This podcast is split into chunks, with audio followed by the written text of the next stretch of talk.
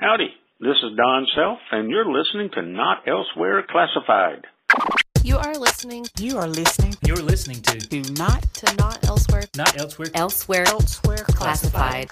Welcome to Not Elsewhere Classified, a podcast about the medical coding, health information technology, and clinical documentation improvement community. I'm your host, Brian Quee.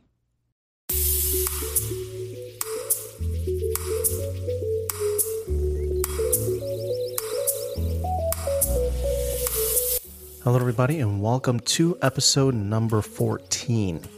The first thing I want to announce is that we have reached over 10,000 downloads. So, with that number, I do want to thank everybody who has listened, everybody who has been an interviewee, and future guests, and also those who have shared our podcast. Which comes to my next thing is thank you to the coding educators. Uh, I got word that somebody has shared our podcast and put it on a PowerPoint presentation and presented it to a coding department meeting, which is something that didn't really connect with me because my intention of creating the podcast was merely to share my conversations. Uh, never really thought uh, that it would be a resource, but you know, with these conversations, uh, it tends to enlighten people to go in different directions or perhaps motivate people to do different things within their career. So, uh, big shout out and love to our coding educators. The next thing I want to do is mention our proud partners. First is the Haugen Consulting Group.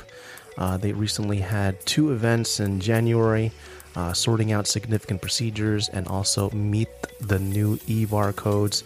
Uh, remember that they do offer individual pricing and also group pricing.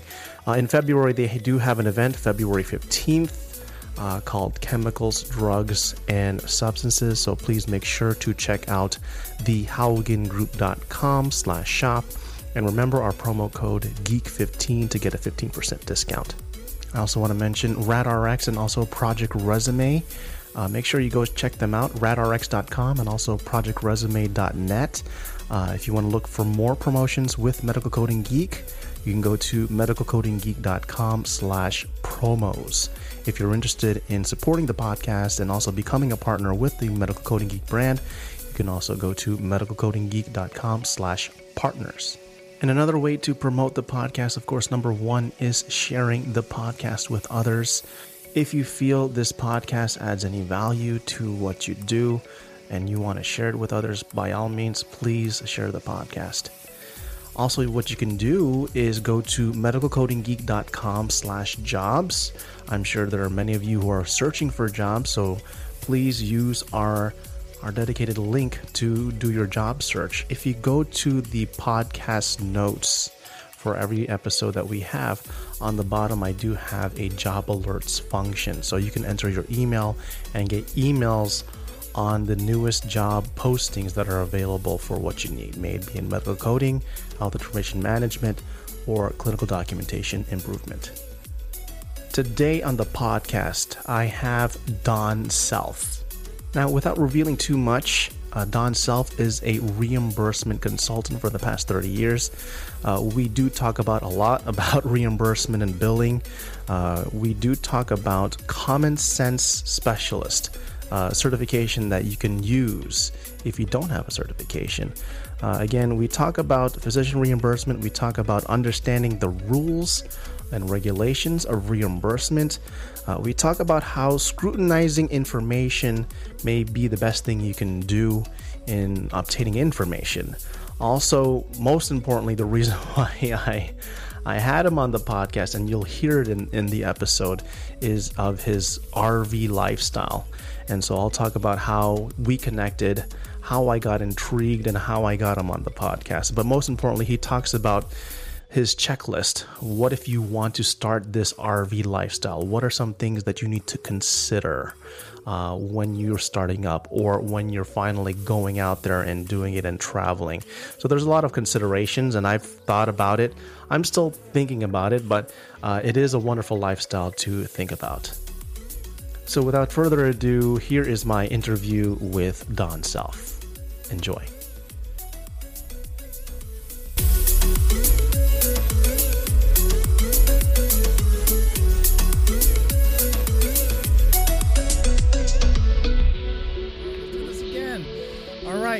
Well, welcome everybody to the Not Elsewhere Classified podcast. And today I have Don Self. So, welcome, Don. Thank you for being part of the podcast.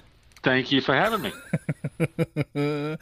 so, again, uh, for those the reason why I'm saying again because I had to press record on this one, so it actually is a take two, which is pretty funny. But that's okay. We I want to make sure that we capture all the errors and and all the bloopers and all the mistakes that, that go with doing a podcast. Gosh. Anyways, Luckily, we're doing a recording rather than live. So yeah, no, it's better. Yeah, it's better than the finish and say um we didn't get it. You know. so, anyways, so Don is a uh, again, a medical reimbursement uh, specialist. He's a consultant. But uh, just to give you an idea of how we met is actually I have a Facebook group again, medicalcodinggeeks.com, uh, medical coding geek, sorry, and there are times where people in the group actually mention things about remote lifestyle. How can I be a remote coding specialist, or how does a uh, doing remote work uh, work? You know, how does it function? And there were times where Don, there was actually two times. Uh, the first time Don says, Well, I do this from my RV. And the first time it didn't, you know, I'm like, Really? I'm like, Okay. And at the time, I didn't have the podcast running. And then I, cr- I started creating the podcast. I'm looking for a guest. And then the same type of topic comes again. And then he says, Well, I do this from my RV. I travel around the country. And I'm like, Oh my goodness, I got to have this guy on the podcast. So I call him up and we have a pre conversation, as I always do with people that I plan to interview. And I was totally blown away. Uh, I'm, I'm totally envious, Don. I'm totally envious. So when you told me, I mean, I was just standing there, like staring into the space, staring into the sky. I'm like, uh, this could be a potential thing for me you know? And uh, definitely these are things that i want you to talk to people about because especially this is a certain lifestyle uh, that we'll definitely get to so from the top don yes sir. tell us tell the audience uh, about yourself and how you came to be. Okay about 32 years ago i uh, was selling forms to doctors called super bills and pegboard systems. And uh, the folks that are old enough to remember those, uh, you remember how, how much fun they used to be before all the computers. And I uh, started consulting uh, after I had a long conversation with a good friend of mine who said, Don, you can be a consultant and help doctors all over the country, but just always make sure that uh, the doctor is going to get more in service than you get in compensation. And I've always applied that, which is why I've always had a money back guarantee that docs don't pay me unless they're pleased. I'm, I'm one of the few consultants that do not work off of a contract because I believe in handshake. And years ago, around 2000, we ended up getting a RV. And what an RV is, by the way, for those folks that may be wondering, is a recreational vehicle. You've seen them going down the highway, a big old motorhome, that's called a Class A, and then a big old travel trailer uh, behind a truck or a car. And then we happen to pull a uh, 43 foot fifth wheel around behind our pickup around the country as I'm consulting. And as I'm traveling around the country, I'm uh, doing seminars or teaching doctors on uh, how to stay out of trouble with Medicare or identifying services that they're not providing that Medicare wants them to do, or just identifying services that they're doing and not paying. Uh, I mean, they're not billing, forgive me. And I find that almost every office I'm in has some things that they're doing and not billing because they didn't know that they could. And this has ended up blessing my wife and I, who, while I'm uh, traveling around working, she's quilting and making quilts for kids. And we just uh, travel together and have a great time. I'm a very blessed man, Brian. Oh, well, that's great. So, let me talk about your education. So let's talk about that. What what what what terms of uh, your your educational background, your credentials? What do you have in terms of that that can support your uh, experience as your uh, professional uh, reimbursement?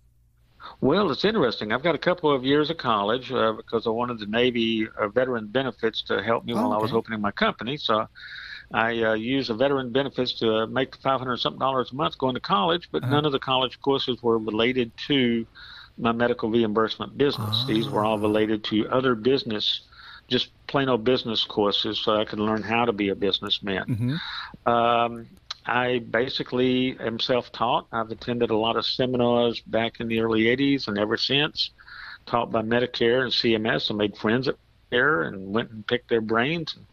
You could always take a Medicare employee out to lunch mm. and pick their brains, where you couldn't take a uh, HCFA or CMS employee out. Uh, mm. That was illegal. Oh, because oh. uh, they were federal employees, oh, and yeah. the Medicare employees were employees of local insurance carriers. And I'm pretty much self-taught, uh, so but no, yet I read a lot. so, so no certifications at all. Well, the only certification I have is I figured out in the early 90s that doctors like to deal with people with letters after their name, so I created CSS and put that on my business cards. And uh, never had a doctor ask me what it stood for, but it always stood for Common Sense Specialist. Oh, there you go, man. So, so for anybody who is seeking a credential, just talk to Don Self because he'll give you one. CSS Common Sense uh, professional or common sense specialist.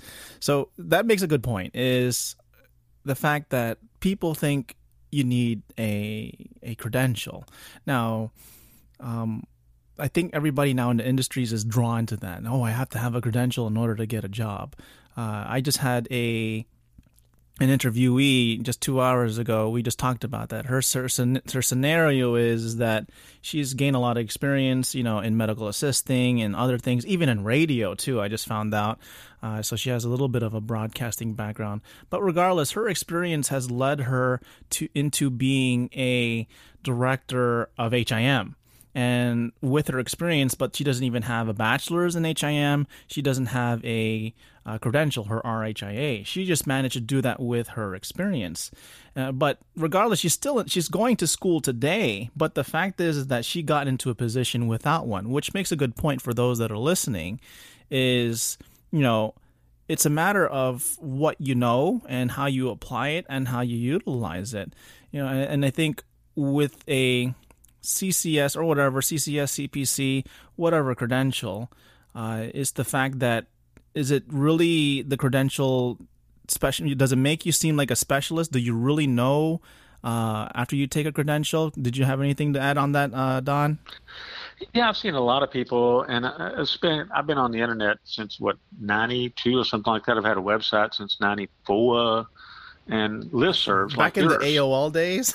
yeah, back in the AOL days, even before AOL, back in CompuServe. Oh my and all of those. Oh my gosh. You know, and, and logging and the, on and the dial-up. The dial-up, exactly. I've been doing this all all since then, and it's it surprised me how many people will post out there that I need to uh, I, I need to become smarter about what I'm doing, so I'm getting a credential, as if the credential indicates that they're smarter. Uh, now, credential indicates to me that they've met criteria from some kind of a governing body, whether or not it's the AAPC, AHIMA, whoever, PACS, PACOM, etc. There's you know multitude of, of letters out there, but it doesn't necessarily mean to me, based on experience and working with them, that they know everything that they need to know. They know what the credentialing body wants them to pass a test on. But I've seen non credentialed people do a phenomenal job. I've seen credentialed people do a phenomenal job, but I've also seen credentialed people end up costing a practice eighty thousand, a hundred thousand dollars a year because they're missing things because they've kept doing things the way they've always done them. In fact, Brian, let me, if you don't mind, if we have time, I want to sure. tell you a little quick story. You here. got all the time you want.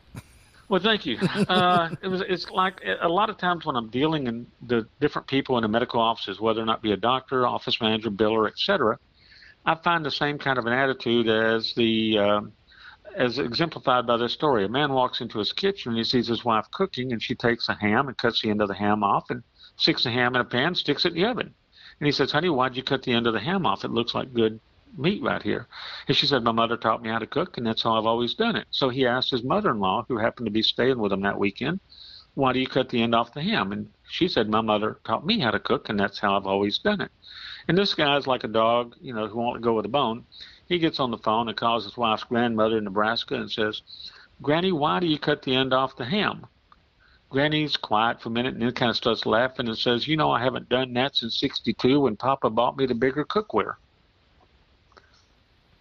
Yet today, we keep doing things a certain way. We keep re- relying on credentials. We keep missing certain codes. We keep doing things a certain way because there was a need at one point, even though there's not anymore.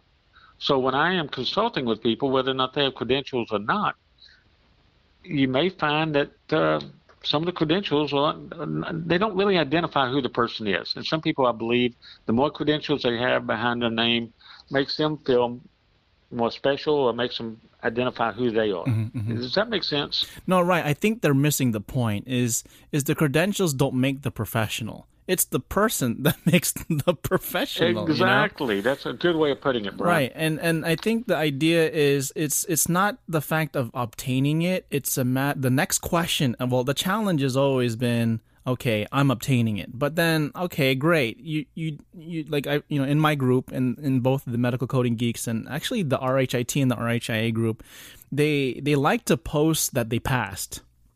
Okay. And yeah, that's that's, that's and, and, and, that's that's an accomplishment. I can understand of course, being proud. Of course, of it. it is, and we can't take that away from them. But you know, good, you graduated. Good, you passed your test.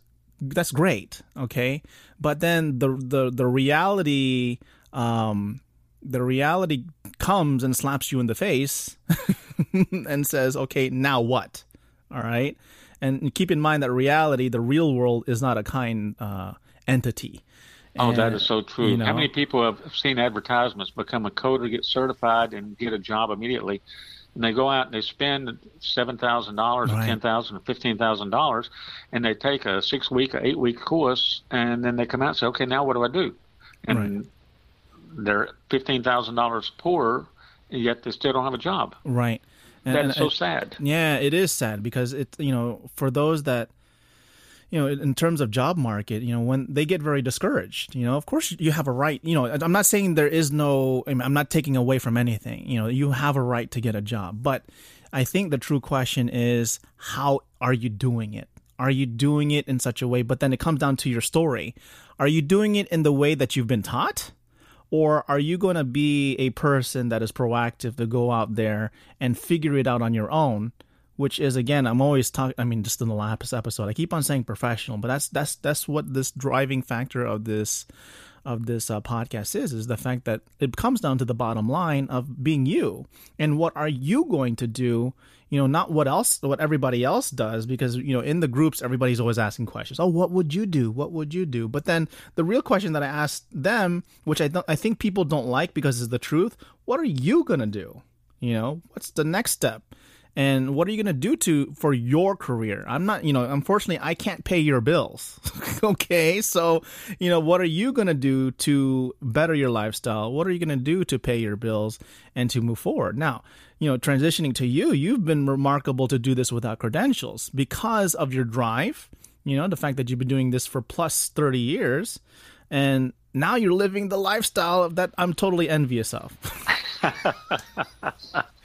you know so well, it, thank you. it's it's a total testament for those that are listening. I mean it's i mean credentials are great. Fine. You know i mean i'm not taking we're me and don are not taking away from this is the fact that you know what are you going to do? You know it's it's you the person the self that needs to start acting on it. And so far you've gone it up to a certain extent but then what are you going to do to keep on going to stay competitive, to stay on top of the market, to remain marketable, and those are things that are very important, right? So, and that was a good unexpected uh, segment. well, uh, hopefully it helps. I like you. that. Hopefully it helps your listeners. Yeah. So let's talk about your company, Don Self and Associates. So let's take it a little while back. How what what made you decide to create a company of your own liking? Uh, basically, I was again selling forms to doctors, and I saw doctors listening and getting advice from people they should not have gotten advice from on coding, on uh, what they can and cannot bill for. I mean, it's amazing how many times doctors are told, "Oh, we can't bill for this." Well, yes, you can. Well, just because we've never done it before, you had one carrier tonight, you may find the other 90% of the carriers do pay for it.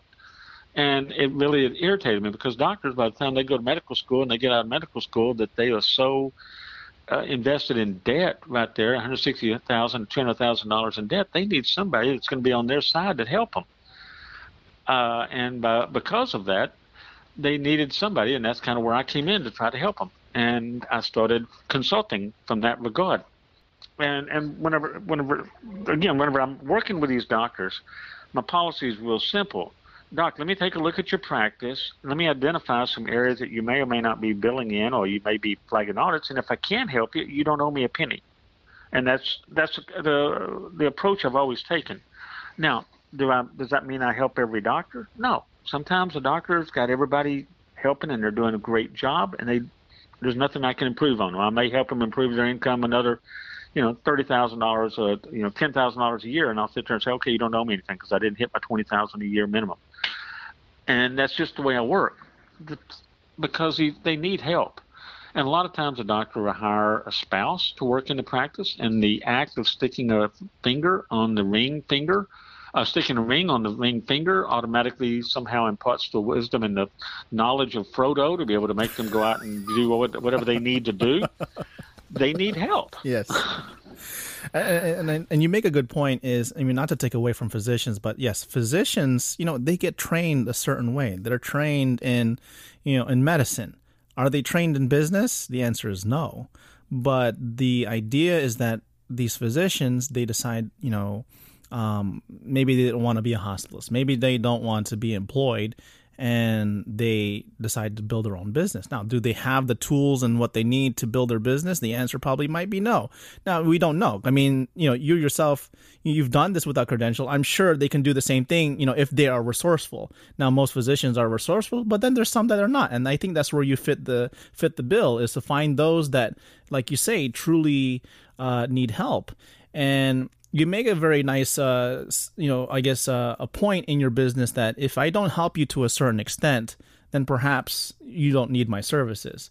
It's the same way when I when I do the tutoring. Is you know I'm not going to accept everybody, okay?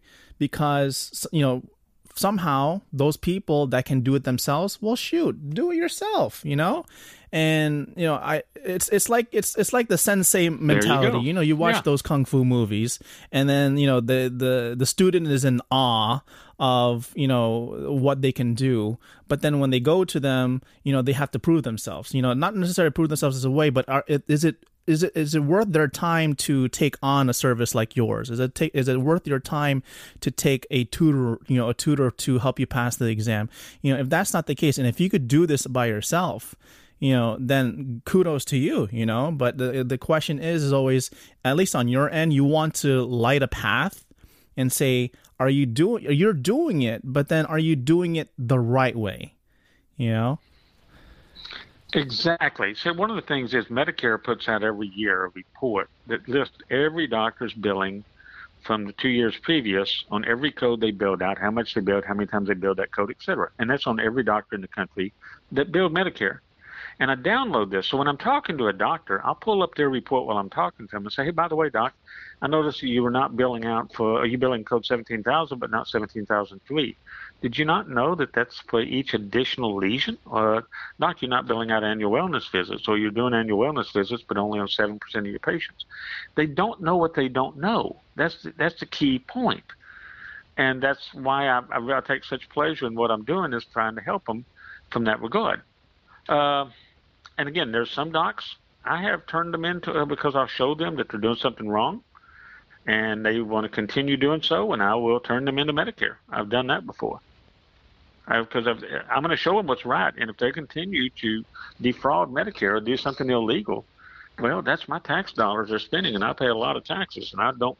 No, right, and um, I guess I think it's that it's that moment when they finally see you know oh okay. Oh so like you know i'm basically leaving money on this table or you know i shouldn't be you know upcoding this and hopefully you know salvaging my practice you know from fraudulent issues. So those are the things that you do. So that's that's pretty awesome I'm, I'm very blessed to get to do it. Yeah. I really am. Every day, I thank God I get to do what I do. And you know, one thing that that um, that makes a very good point is for those that have that are run offices and they're building operations. You know, it's not a matter of how much money you're bringing in. You know, and there's a term that I, I had learned from a, a, professional, a CDI professional, Glenn Krauss. Uh, he makes a good point about the clean claim. You know, you can be billing for such services. You can say, "Well, I'm I'm getting a higher reimbursement." and I'm getting a lot of money. But then the real question is, you know, how much money is coming in your pocket? And with that being said, you know, that can create issues. There's a skewed data in that aspect if you're not including the fact of denials in your statistics. That's very true. And there's yeah. another factor to consider too. Am I doing this for the money or am I doing it for patient care? Yeah. I have yeah. fired clients that were doing things for the money and not doing mm-hmm. it for patient care. Right the as Dr. Cesar Lemjoco says, the almighty dollar. Are you bowing down to it, or is it really when you're going to medical school and becoming a physician? Are you truly in it uh, you know, to abide by the Hippocratic Oath. You know, that's that's pretty much the deal. I really think that today we're finding more doctors going into the medical field not for the money because they've been hearing all the stories about the reduced income, because mm-hmm. they've been getting a lot of horror stories uh, mm-hmm. from the AMA and AOA, American Osteopathic Association, and mm-hmm. they've been basically shooting themselves in the foot, if you ask me, whenever they try to scare these doctors so much. But because of those scares I think we're getting more doctors wanting to go into it for altruistic reasons than the I'm going to get rich and have a big mansion, right. like we had back in the 70s and 80s. So much yeah. Mm-hmm. You know, I, I think that's true because, especially in the 70s and even going back into the 60s, you know, there was an up until now. So, you know, I've mentioned this also with Dr uh, Cesar Lemjoco in his episode is the fact that you see now from a trend from back then, you know, when Medicare was was uh, originated back in the 1960s, 1966, and up until now is a sense of accountability. You know, uh, people are billing for whatever they want and nobody's telling them anything that they're doing it wrong. And now you got the couple years moving over forward, you know, DRGs, certain billing forms, and the, the recovery audit contractor, the recovery audit program. Now you see more of a tightening of the belt per se, because, you know, again, like you said, Medicare dollars are are tax dollars, you know, that are being used, and they want to make sure that the Medicare trust fund is being utilized wisely. Exactly, and see, it's interesting too. Prior to 1989, uh, Medicare pretty well followed the commercial insurance trend. Whatever Blue Cross, Aetna, United, all those guys were doing, Blue uh, Medicare would follow. Well, it was not until 1989 that Medicare started setting a trend. Whenever they came out and started limiting, they came out with what's called the limiting charge of how much doctors could actually charge Medicare patients whether or not they're participating or not participating. They dictated how much the doctor's income is going to be and how much out of pocket the patient is going to pay. And the private carriers sat up and said, "What? You can limit commercial? You can limit private businesses on how much they can bill?" And that's whenever the commercial carriers started coming out with their UCR letters to the patient saying, "Your doctor's charging above UCR." Mm-hmm. And uh, that's what's what's UCR by the usual, way? Usual, customary, and reasonable. And that was around the same time that Hillary Clinton started coming out and saying that all the doctors were committing were making too much profit, and the insurance carriers were basically coming out in the newspapers and sitting there saying, "Well, these doctors right here are charging too much." And they started driving a wedge between the patients and the doctors. And that's why the doctors ended up having to sign on with the insurance carriers, all the managed care plans, because otherwise they were afraid they'd lose their patients. And that's Medicare was the trendsetter from that. And ever since then, whatever Medicare does, the commercial carriers follow suit the way they're doing with the annual wellness visits and the preventive care and the chronic care management. And the commercial carriers are sitting there saying, hey, we want to do that too.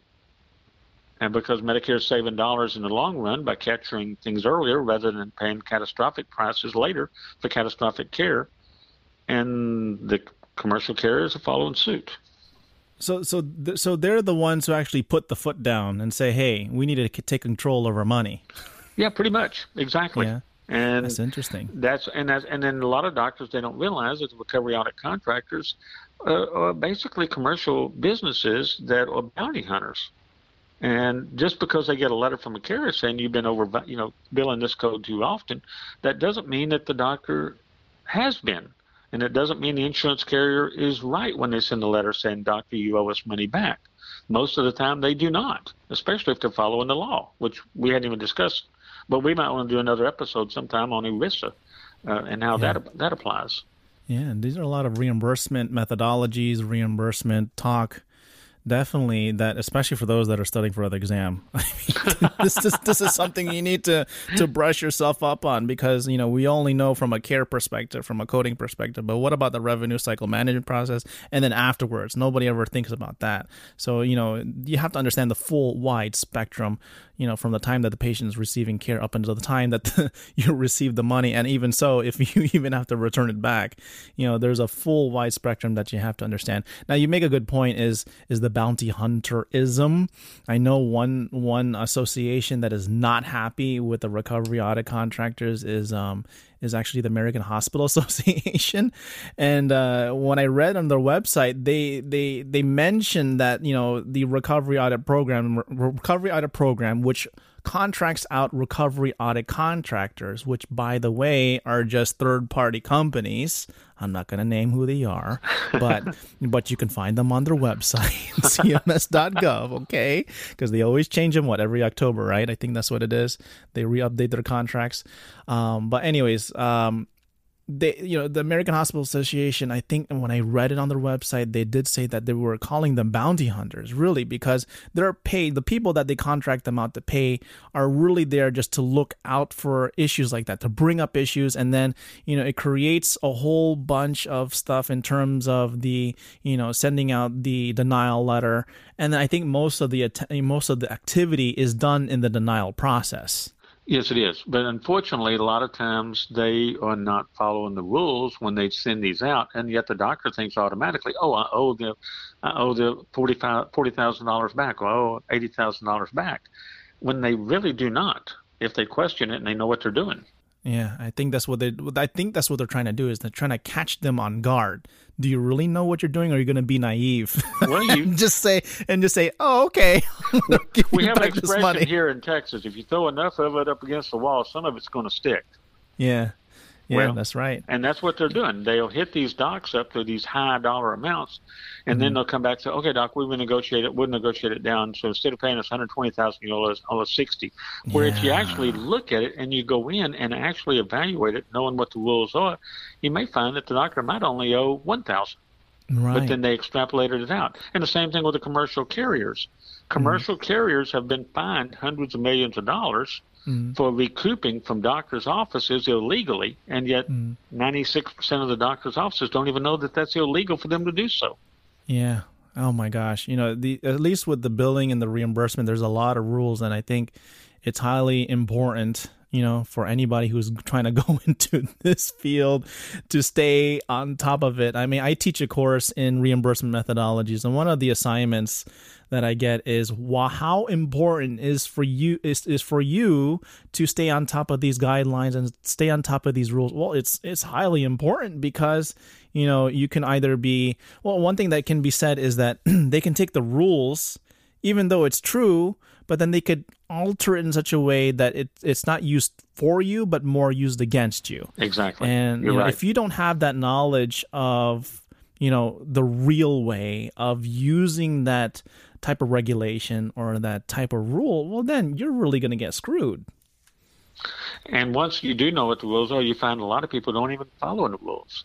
Yeah, I mean, how many yeah. times have doctors filed a claim, say, for instance, for an office visit and a lab test and a venipuncture, and the carrier comes back and doesn't pay for the venipuncture, and the doctor says, well, I guess that carrier doesn't pay for it.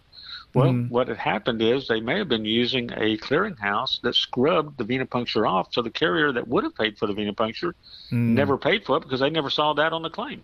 Yeah. Can you believe that? And that's just one claim. Yeah, Can you and imagine multiple claims? All the time because yeah. the doctors are trusting this clearinghouse or they're trusting that coding program they have in their mm-hmm. office that's mm-hmm. down coded them, and they don't realize that the the algorithm used to come up with the coding algorithm was created by a company called, uh, oh, I won't name the name of the company, but yeah, a company course. owned by United Healthcare. And every time mm-hmm. that carrier gets uh, uh, pays a claim that's down coded, that carrier saves money. Golly. I mean, Just that happens claim, a man. lot, literally yeah. every single day, and yeah. probably 80% of the medical offices out there. Yeah, at least in our group, I mean, even though it's called Medical Coding Geeks, we we actually get billing questions, and one of the billing questions that we usually get is, well, you know, if I code this and that, why isn't the insurance payer, you know, accepting, and why are we getting a denial? Maybe because you don't, you know, th- I see that a lot. So can you imagine, you know, just one claim like that being multiplied all over the nation? I mean, damn, Don, you got yourself, you got some lot of work to do. I guess you're right, definitely. But thankfully, with the internet being out there, with Facebook, and with I have a list serve, I've got I don't know 1,300 people on since Oh, nice. I've had 1996. I guess was when I opened it. Mhm. Just by putting the word out there through the internet, we're educating people more and more. Now, sometimes people will argue with you and say, "Well, you can't build that." And I'll sit there and say, "Show me something legal that says you can't build it. Well, here's a magazine article. No, that's not legal. well, this, well, I went to a seminar and they taught me this right here. Well, I'm sorry, they gave you bad information. I mean, half the seminars you go to, you end up getting bad information. Seems Right. like, uh, and again, maybe I'm extra- exaggerating, but it doesn't seem like that's an exaggeration to me. Right.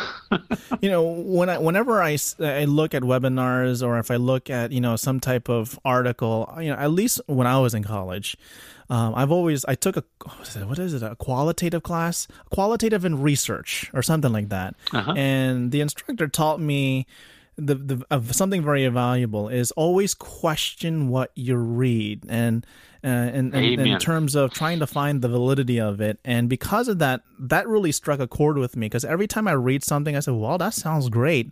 Then you really scrutinize a little bit more or, or in actuality not scrutinize it but validate it. You know is is the information that you're receiving valid? And of course then you have to go into the references and you really find you want to find the true ultimate ultimate underlying source. Now, if it comes from if it comes from a magazine or a Facebook post, oh my god, I'm, just gonna go flip out right here. You know, like I've seen those. Well, you know, this person on Facebook said this. I said, well, who's that person? Where do they get their information from? You know, it's a matter of again validity.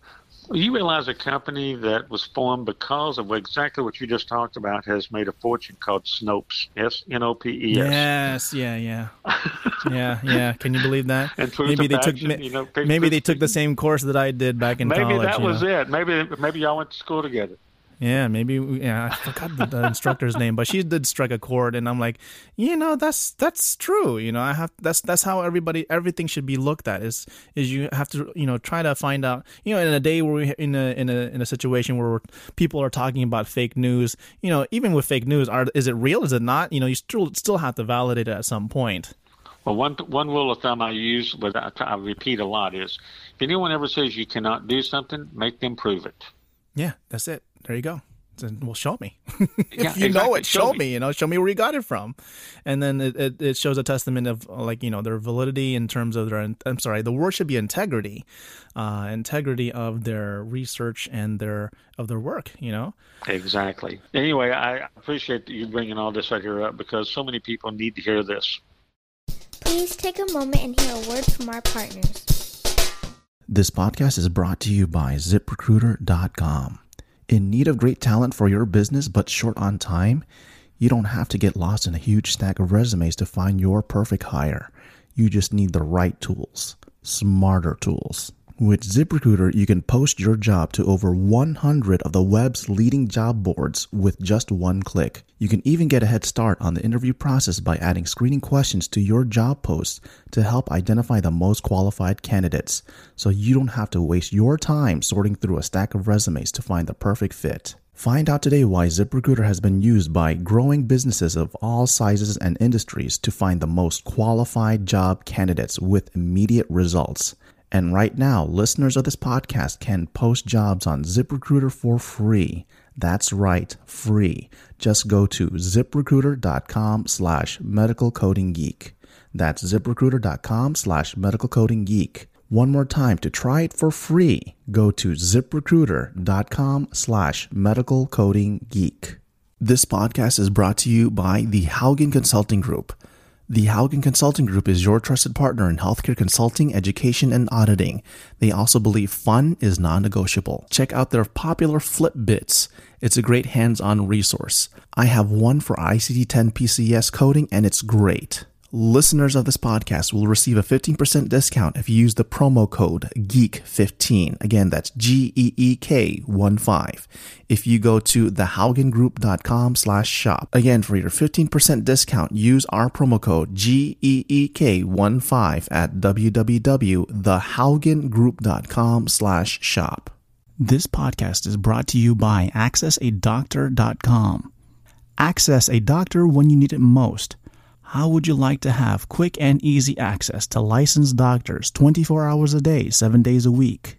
Instead of scheduling an appointment to see a doctor or going to the emergency room or urgent care, you simply make one phone call and a doctor will provide you with a consultation, diagnose your medical problem, and even call in a prescription to your local pharmacy.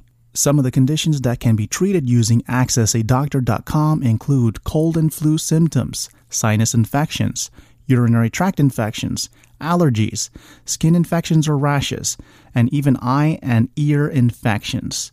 Listeners of this podcast can get a discount on their single and family membership plans by going to accessadoctor.com and using our promo code GEEK, that's G E E K, upon signing up.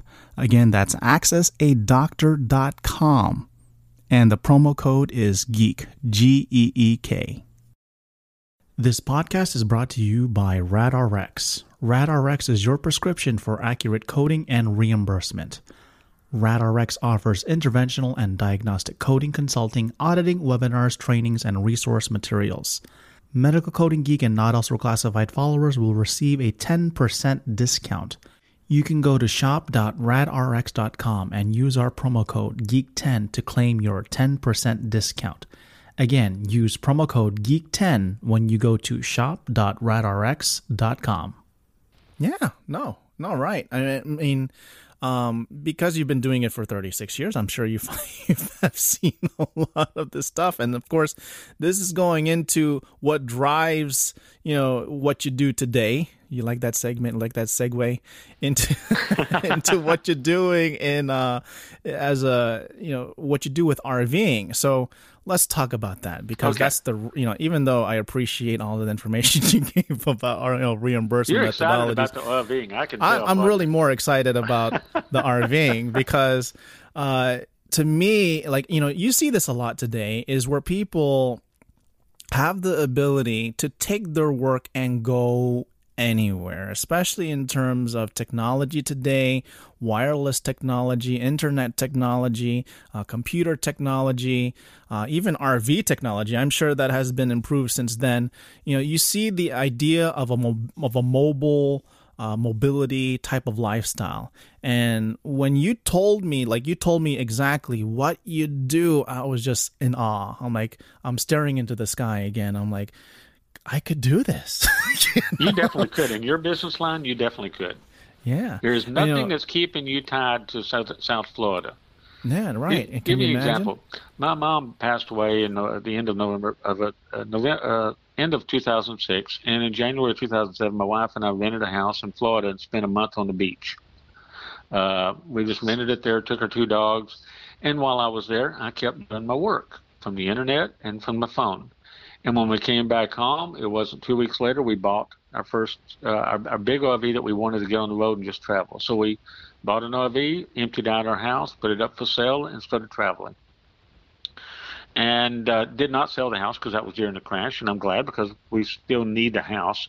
But now we probably travel, I don't know, five, six months a year around the country, and we've progressed to the point where I have little internet Wi-Fi uh, MiFi, I believe it's called, in the RV. I've got uh, my computer in there. She's got her computer in there.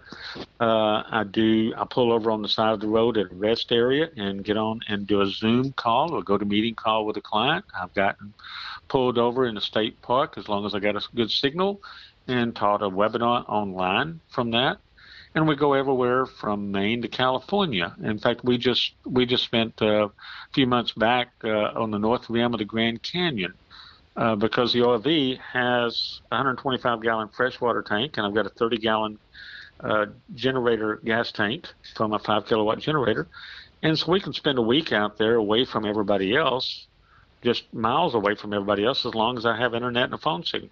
So there's nothing limiting us. So this brings up to the next question: Is you know what is it for those that are interested, including myself? you know, Okay. What should be your checklist uh, to, I guess, be able to do a mobile lifestyle, and I guess to do your work on top of that to connect it both? First off, is you need to make sure that you have a spouse that's on board with it.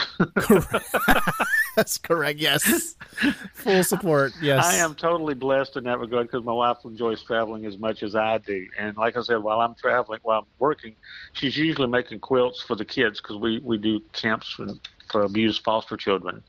Uh, and so she's quilting and she's having a great time, and we, we enjoy traveling together. That's number one. Make sure your spouse is on board with it.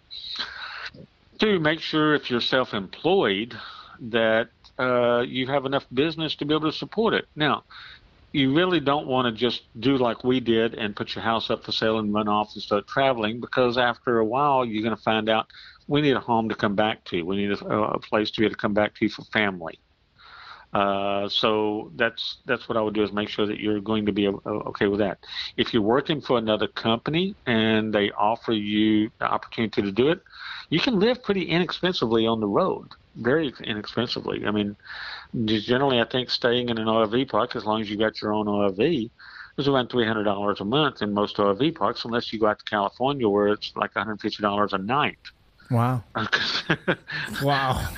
well, like Washington D.C., I, uh, we were visiting Washington D.C. I had some meetings there to attend to, uh, and we we stayed at one place. It was like two hundred dollars a night, but it was about Holy four moly. miles outside of the city. Uh-huh. But most places are around, you know, anywhere from six dollars a night to thirty dollars a night, and that depends on again your hookups. Uh, do you need black water tanks? Uh, I mean, hookup. Do you need water, or do you got enough water on board? And so, but we prefer, like I said, just kind of uh, being on our own, and start small. Figure out what's comfortable for you before you go out and spend hundred thousand or two hundred thousand dollars on an RV. I think well, one of the one RV I think we spent twenty thousand dollars on cash, and, and we we used that one and probably put I don't know probably twenty five thousand miles on it going back and forth around the country. Wow.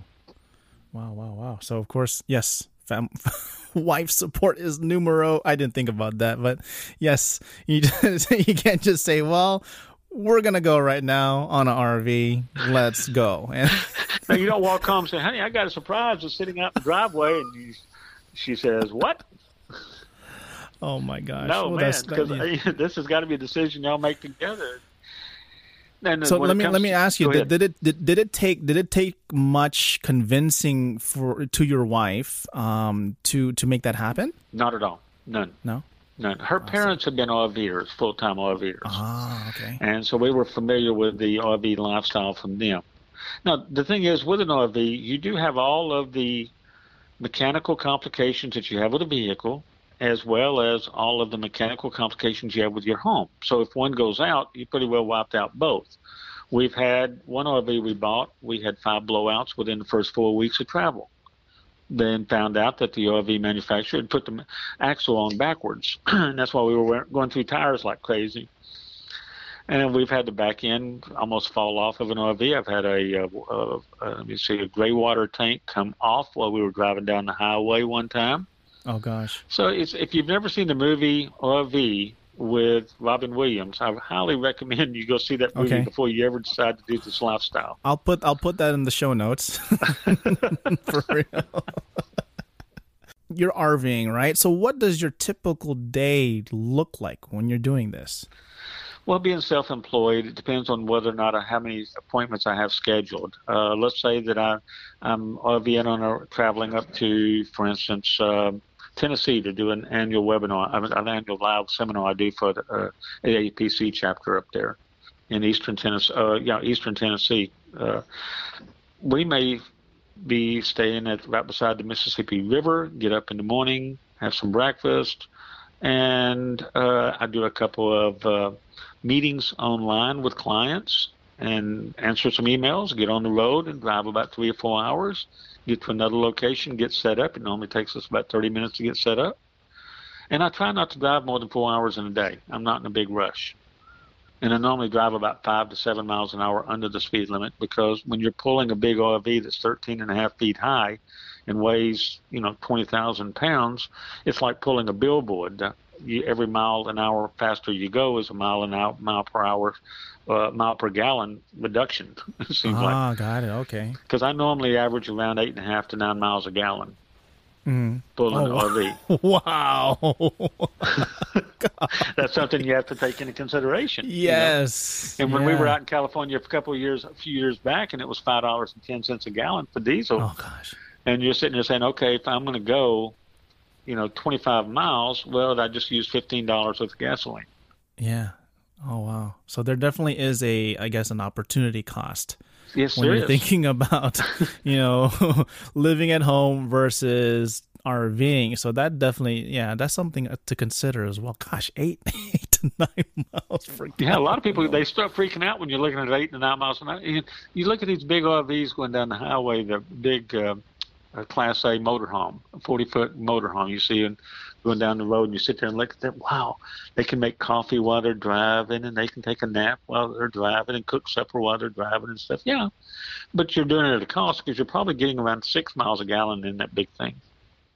So I guess that makes a good point is the fact that you need to have clientele, you know, in, in setting of that. Yes. So, um, and you mentioned you have good connections. So, you know, does that is that highly important to make sure you have a good connection base to ensure that you're continuing this type of lifestyle?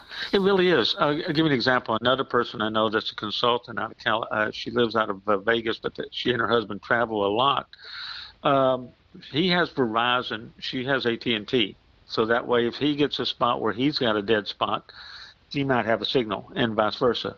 Where Angie and I, my wife and I, have had AT and T since well back before it was AT and T when it was Cingular. Before it was that when it was Southwestern Bell. You know. yes.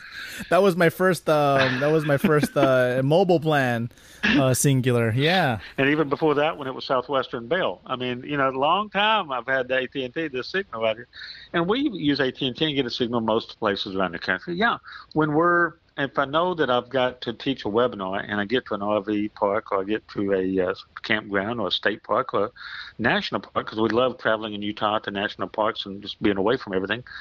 If I find I don't have a signal, well, it's time to move on down the road a little bit because I've got a webinar I've got to teach this afternoon at 2 o'clock, so I need to get where I can have a signal.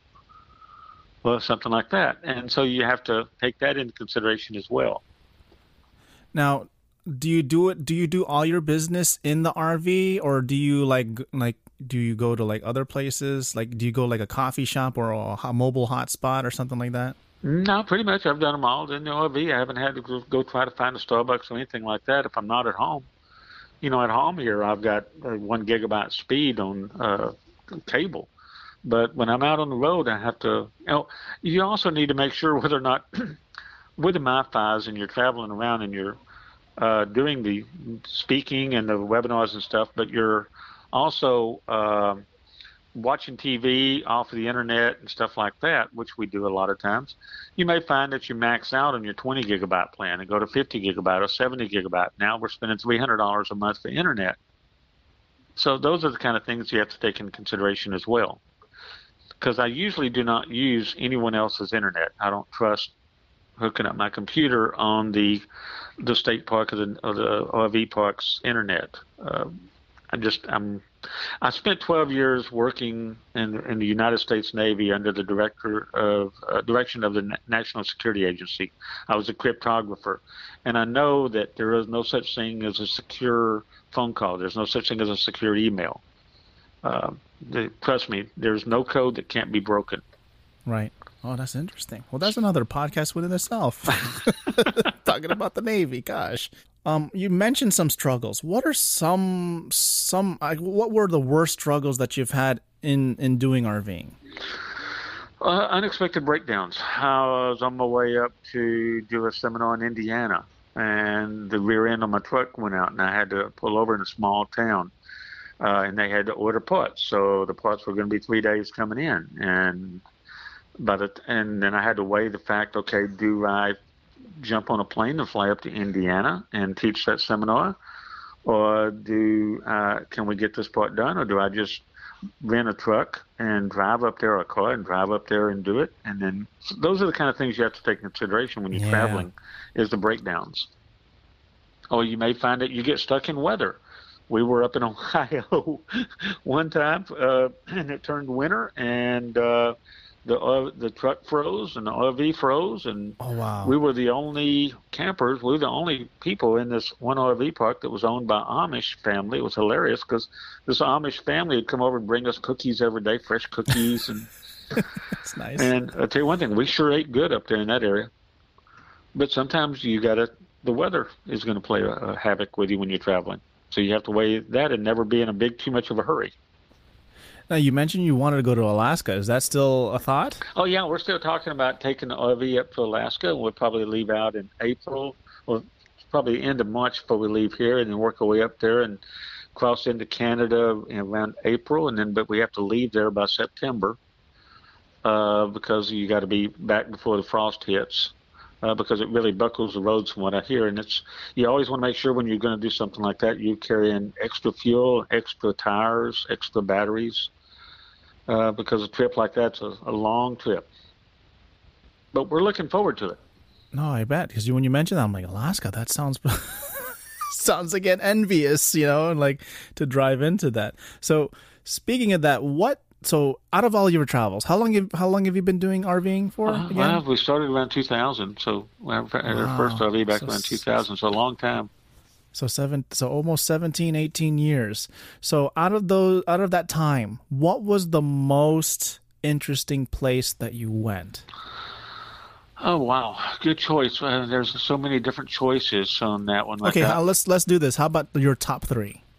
I would say the redwoods in Northern California is one of my favorites places. It's just the, the weather there's just always so beautiful there when you go there and the trees, smells. Uh, there is a uh, RV park just sitting on the edge of the Mississippi in West Memphis, Arkansas, right across the river from Memphis, Tennessee. It's one of my favorites because sit right there and just watch the barges go up and down the river is amazing. Uh, there's a place in eastern Kentucky at the land between the lakes uh, that's just amazing. I guess out of everything, though, I would sit there and say on the north rim of the Grand Canyon, there's a place that you have to know how to get there, and it's not easy to maneuver a big 43 foot RV back in there. But there's a place on the eastern rim where you can park the RV if you're careful, about three or four feet from the edge of the cliff, and just sit there and look out over the, the canyon. It's amazing. Yeah, no, I guess it's a peaceful moment, and you you appreciate, you know, like most of us, we you know, we live the cubicle lifestyle, right? We're just stuck in the office. And so to have that opportunity to see the world from a bigger, huge view, you can get an appreciation of what you're doing in the world, right? And then uh, appreciation of, you know, that you're part of all of this. And so I guess because of that, it helps you, I guess, I'm sure, you know, appreciate what you're doing and what you need to do and where you need to go, you know, especially with all of these tours that you're trying to do uh, in these seminars and sessions and webinars uh, for reimbursement. Well, Brian, I want you to close your eyes for just a minute and I am. imagine you're sitting out in the middle of a forest with beautiful sky above you, a little few cloud, light clouds up there, and you got a campfire going right in front of you, Mm-hmm. and you're on the phone doing what you're doing right this minute. Yeah. That's that's the that's what I did when you when you told me. that's what I did when you told me. You know, when you I think you said you were in I think yeah, you were in Texas or something. You mentioned the Grand Canyon. I actually closed my eyes when we were talking and I, I looked at it. You mentioned campfire. In actuality, you showed me a video which which hopefully we can show it on the um on the show notes is you showed me the there's a video of you showing the RV. I closed my eyes and then you know I'm I'm looking you know, you mentioned oh the video, right? So the video you were showing, and you showed me the video, and you showed the interior, you showed the you know everything that goes around, how it works. But then what you did, what really mattered, was the view that you had, and then you said, well, this is my view, and I'm like, oh my gosh. I did that then- another time. I climbed Yeah, up on and then, of the uh, and then- and, and I sit there and took my camera and panned all the way around, and there was nobody within 25 That was miles of us on top that of the That was it. Yeah that was it. And um uh you said oh this is gonna be my you know you had a nice layout you know i guess under the awning of the entrance uh you'd have the chairs you had a, you said well i'm gonna have a campfire tonight. I'm like who the who in the heck has that on a regular basis you know i'm gonna have a campfire. You know no i'm gonna sit in my in my bedroom. No there's a difference. I mean the the, the fact that you know from from your lifestyle to everybody else's lifestyle you can you know you can find the reason why you know that people can be envious. And so um, the reason why again i'm having you on this podcast is because perhaps this is some alternative outside the box something not elsewhere classified uh, that people can be open up to Well, visiting nurses, by the way, have been doing this for years. You find a lot of visiting nurses at these at these campgrounds. yeah yeah the travel nurses yes The travel nurses. That's it. That's it. Travel mm-hmm, nurses. Mm-hmm. Yeah. yeah They've yeah, been doing that for do too. years, so they've they've picked up on that and passed the word around. And there's no reason why remote coders can't do the same thing. Remote consultants or people doing exactly what you're doing could not do it. Your own Golly. lifestyle. Golly so I need to warn your wife that you may be visiting an RV park, to, an RV store Yeah, tomorrow. Okay, I better Yeah, talk to her. No, I, I am. I said I, I might like 'cause, you know because because of this, there it opens the door a lot where you know I can go you know to the AHIMA conference and just interview a bunch of people there. I can go to the AAPC conference, uh, which is coming up even in Orlando, I think next year. I can go there, or I can go to the ACDIS conference and talk to people there. I can go to the HFMA conference and talk to people there. You know, not from an RV perspective, but just the fact of traveling to different areas to get what your work done. You know, and the fact that you're mobile, you all you need. I mean, for me, I just need a phone, an internet connection, computer, That's and my microphones, and that's it. You know, that's your business. And you know that when you mentioned the fact of what you do, it opened, it opened the opportunities at least for this podcast, which I'm hoping you know in the coming you know uh, years and to come that it'll definitely be something big. But you know, you at least opened my eyes to that. I'm like, this is Well, this is thanks. something that I can I'm- do. Yeah, I'm glad I was able to help you in some yeah, regard, yeah. No, I appreciate that a lot. So, well, we reached the very, we reached the part, we reached the end of our uh, podcast. Again, Don, thank you. Before we finish, I do have a few questions. Okay. so, what does the future hold for Don Self and, of course, Don Self and Associates? Well, I'm going to continue doing this as long as God leaves me on the face of the earth. I mean, a, a, a couple of months ago, I had a heart attack, and I, uh, I really didn't. Uh, you know, I was very blessed that I didn't get to uh, that I got to continue to doing what I'm doing. Uh, so I just want to continue doing this as long as I can, as long as God allows me to. And then whenever He's ready to take me home, then I'll will because I'll probably die someday just traveling down the road or standing up and doing a seminar because I love what I do. Hopefully, hopefully it's it's in a time where you're just sitting in a place on a fire, you know, on a on a campfire, and then you know you're being called home. That that would be perfect. You know, like okay, I'm ready to go as long as I got my campfire set Well- and a nice view of the world. That'd be perfect. Well, it was like a couple of months ago when I had the heart attack, and I'm laying there in the gurney, and the ER and the uh, cardiologist says, "I'm going to take you into the cath lab, and there's a possibility you won't be coming out because you're in the middle of a massive heart attack." And I said, "If I don't come out, I'm in the arms, I'm in heaven with Jesus, and if I'm okay, and if I don't, if I do come out, I'm okay. So whatever did happens what is okay, doc. do. Don't Yeah. worry." Yeah, yeah. So, my next question, and thank you, Don, is uh, what final words? And you mentioned a lot of words, uh, a lot of things, and we talked about reimbursement. That was unexpected, and the credential that was unexpected, uh, but um, which is good. I like the spontaneity. Good. and, and the thing that I didn't record earlier, and now we're redoing it. But I think this take two is actually pretty nice. Uh, what final words do you have to share with our audience? What what best words of advice can you give? My best words of advice is never let money become your God. Always make sure that you're doing a good job, doing the best job you can for your clients, whoever they may be. And get your priorities right. If you get your priorities right, you'll have all kinds of blessings in this life. Just don't let work ever be your God. Don't let money ever be your God. Put your family first. Put God first. Put your family next. And uh, always be true to yourself. It was like a question I asked on one of uh, on the medical coding geeks. A poll I asked: If you know something's uh, not right to do, uh, don't do it. You know. But as far as when it comes to your future goes, don't let anybody put you into a box. Only you control your future right here with God's help. Just if you believe that you can do it, then apply yourself, study, do it. Don't let anybody hold you down. That's my that's my final word on it, buddy. Well, Don, thank you for being part of the podcast. You can check out Don Self by going to his website, donself.com. You can also find him on Facebook. That should be Don Self and Associates on Facebook. And you can also find Don Self on LinkedIn. Make sure you go to his website. Again, that's donself.com. One place that you can go to is on the website is the webinar section. He has a lot of free mini webinars. Uh, he's definitely uh, been talking about lately ERISA, so you can definitely check out these free 3 to 12 minute uh, webinars and those are for again for free. Uh, i can't stress that enough because we all love free. And as part of the bonus content i want to leave you with uh, i left a video he shared with me that i did mention in the podcast. And i also left a recent photo he shared with me uh, showing me where he currently is uh, and the view that he sees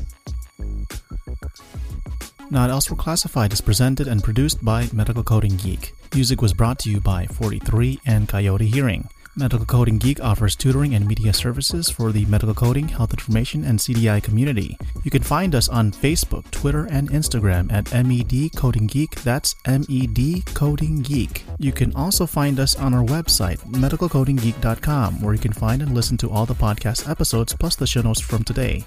Make sure to subscribe and rate us on Apple Podcasts, Stitcher, and Google Play. We would definitely appreciate it. And again, thank you for being part of this podcast. I'm your host, Brian Quee, and you have just listened to Not Elsewhere Classified. MedicalCodingGeek.com. This podcast is supported by Weebly.com. Have a product? Building a company? You'll need a website. Create your site with Weebly's drag and drop website builder and responsive themes without any technical experience. Believe me, I built my website in under 30 minutes. It really is that easy. Listeners of this podcast will receive a 10% discount on any Weebly subscription plan or promote plan. To get this discount, go to Weebly, that's W E E B L Y dot medicalcodinggeek.com. Again, that's Weebly dot medicalcodinggeek.com. Ah. Let's do it all over again. All right. so, Brian, we can just start all over. we can again, start buddy. all over again. So let's let's take two. So for those that are listening, I mean, we had to start all over. so I was That's I was okay, actually buddy. looking down at the at the timer. I said, "How much time is this?" And I'm like, "Oh, it's not. It's zero.